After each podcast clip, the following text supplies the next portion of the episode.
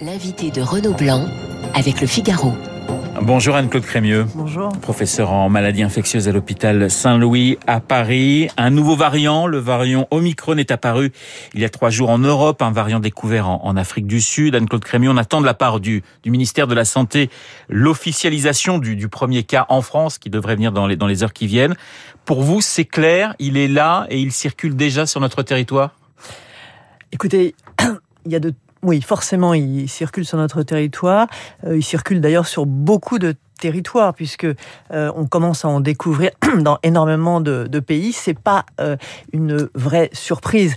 Euh, la vulnérabilité de notre monde, c'est cette interconnexion aérienne extrêmement rapide qui fait que lorsqu'un virus naît à un bout du monde, ben, il se retrouve très rapidement dans beaucoup de pays. Ça signifie, mais je vous parle d'un point de vue sanitaire, qu'aujourd'hui on voit des pays qui referment l'espace aérien, certains même referment leurs frontières terrestres. Est-ce que c'est trop tard alors l'objectif de, de, de, ces fermetures euh, ou de ces euh, quarantaines euh, à l'arrivée, c'est non pas d'empêcher ce virus d'arriver, mais en tout cas de freiner sa diffusion, le temps d'en savoir plus et d'adapter nos mesures à la dangerosité de ce nouveau variant. On est dans une course contre la montre?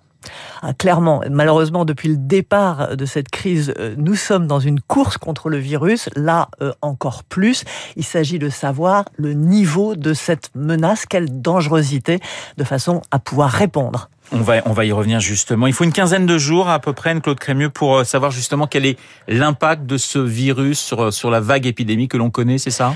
Alors, on a beaucoup de choses à apprendre. La première, c'est est-il résistant au vaccin? Et ça, ce sont des choses assez faciles à faire. Il faut à peu près une quinzaine de jours.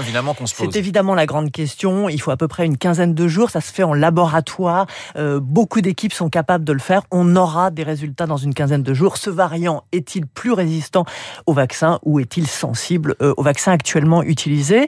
Euh, L'autre chose qui est très importante et qui va se dérouler sous nos yeux, c'est quelle est sa capacité de diffusion et d'extension rapide dans des pays où le variant Delta existe. Autrement dit, est-il capable de dominer le variant euh, Delta et de s'installer durablement dans les pays? Donc il faut attendre une quinzaine de jours, si je vous comprends bien, pour savoir véritablement la dangerosité de, de, ce variant dont on sait relativement peu de choses, si ce n'est que en, en, Afrique du Sud, certaines personnes qui utilisent, qui, qui, qui, qui sont déjà en train de d'essayer de comprendre ce variant disent que il n'est pas plus dangereux, d'après les, les premiers patients, que le, variant Delta. Voilà, donc il y a peut-être un peu d'optimisme quand même. Non, trop tôt, trop tôt pour dire réellement, aujourd'hui, nous ne pouvons pas savoir euh, et répondre à cette troisième question que vous posez. Est-ce qu'il donne oui ou non plus de formes sévères? Ça, euh, on va le savoir lorsque on aura récupéré un certain nombre de données sur euh, les, les, les, cas, mais pour l'instant, il faut être extrêmement prudent. il y a encore beaucoup de choses à apprendre. L'OMS parle d'un variant préoccupant. Et pour vous, aujourd'hui, la seule solution, c'est toujours et encore la vaccination. Oui, ce qui est clair, c'est que si on se réfère euh, par rapport aux autres variants, dont certains étaient moins sensibles au vaccin, rappelez-vous le variant sud-africain, eh bien, euh, on sait que ces variants, euh, ils restent tout de même le vaccin peut garder une protection à condition d'augmenter le taux d'anticorps. Et le rappel est une façon d'augmenter ce taux euh, d'anticorps. C'est pour ça que beaucoup de pays sont en train de le préconiser et d'accélérer la campagne de rappel. Se pose la question de, de l'organisation, Anne-Claude Crémieux, de la, la vaccination. Hein. Euh, petite donnée personnelle, j'essaie ce week-end d'aller sur Doctolib pour trouver un, un rendez-vous. On me renvoyait à février-mars. Alors ça va peut-être, ça va peut-être bouger, mais c'est quand même compliqué et c'est, et c'est un véritable enjeu pour euh, pour le gouvernement d'arriver à ce que ces 19 millions de, de Français que nous sommes puissent se faire vacciner une fois, deux fois ou trois fois.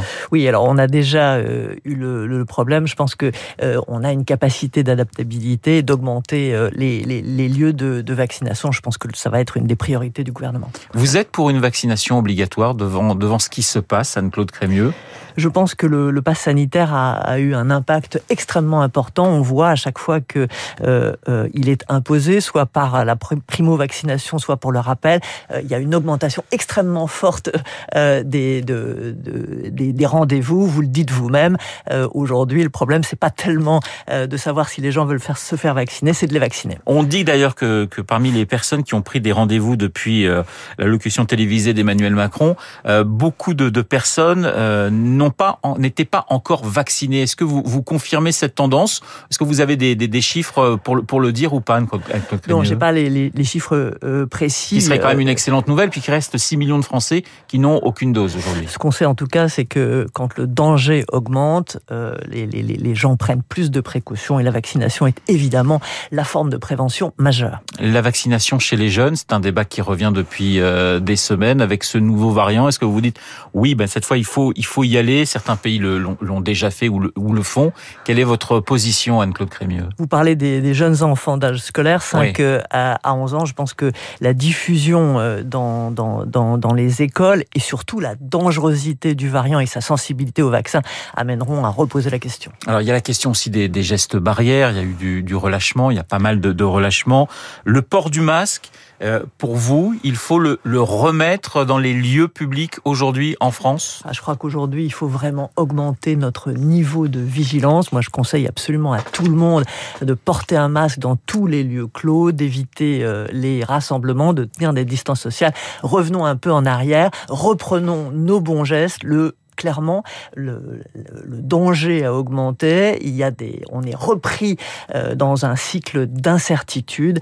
Euh, soyons extrêmement vigilants à titre individuel et collectif. Anne-Claude Crémieux, vous portez un masque ce matin. Moi, je n'en ai pas, donc je suis plutôt pour vous. Je suis plutôt en faute. Oui, vous êtes en faute parce que dans un lieu clos, si tout le monde porte un masque, tout le monde est protégé. On essaie d'aérer euh, assez régulièrement le studio de Radio Classique. Je tiens à vous euh, rassurer. Deux autotests par semaine à l'école, hein, c'est ce que souhaite euh, Jean-Michel Blanquer. Là encore, on peut imaginer que, que l'idée est bonne. Encore faut-il arriver à ce que le message passe et que les familles fassent ces, fassent ces tests. C'est ça aussi la difficulté devant laquelle on, on se trouve, Anne-Claude Oui, bien, bien sûr, c'est un, c'est un enjeu euh, clair, faire les tests ou les faire à l'école par des tests salivaires, euh, ce sont des, des solutions. C'est sûr que c'est extrêmement intéressant et euh, ça permettra de diminuer les fermetures de classe. Savoir où est l'infection, c'est évidemment un des moyens de lutte essentiel. Couvre-feu, confinement, limitation du nombre de personnes dans un lieu clos, mmh.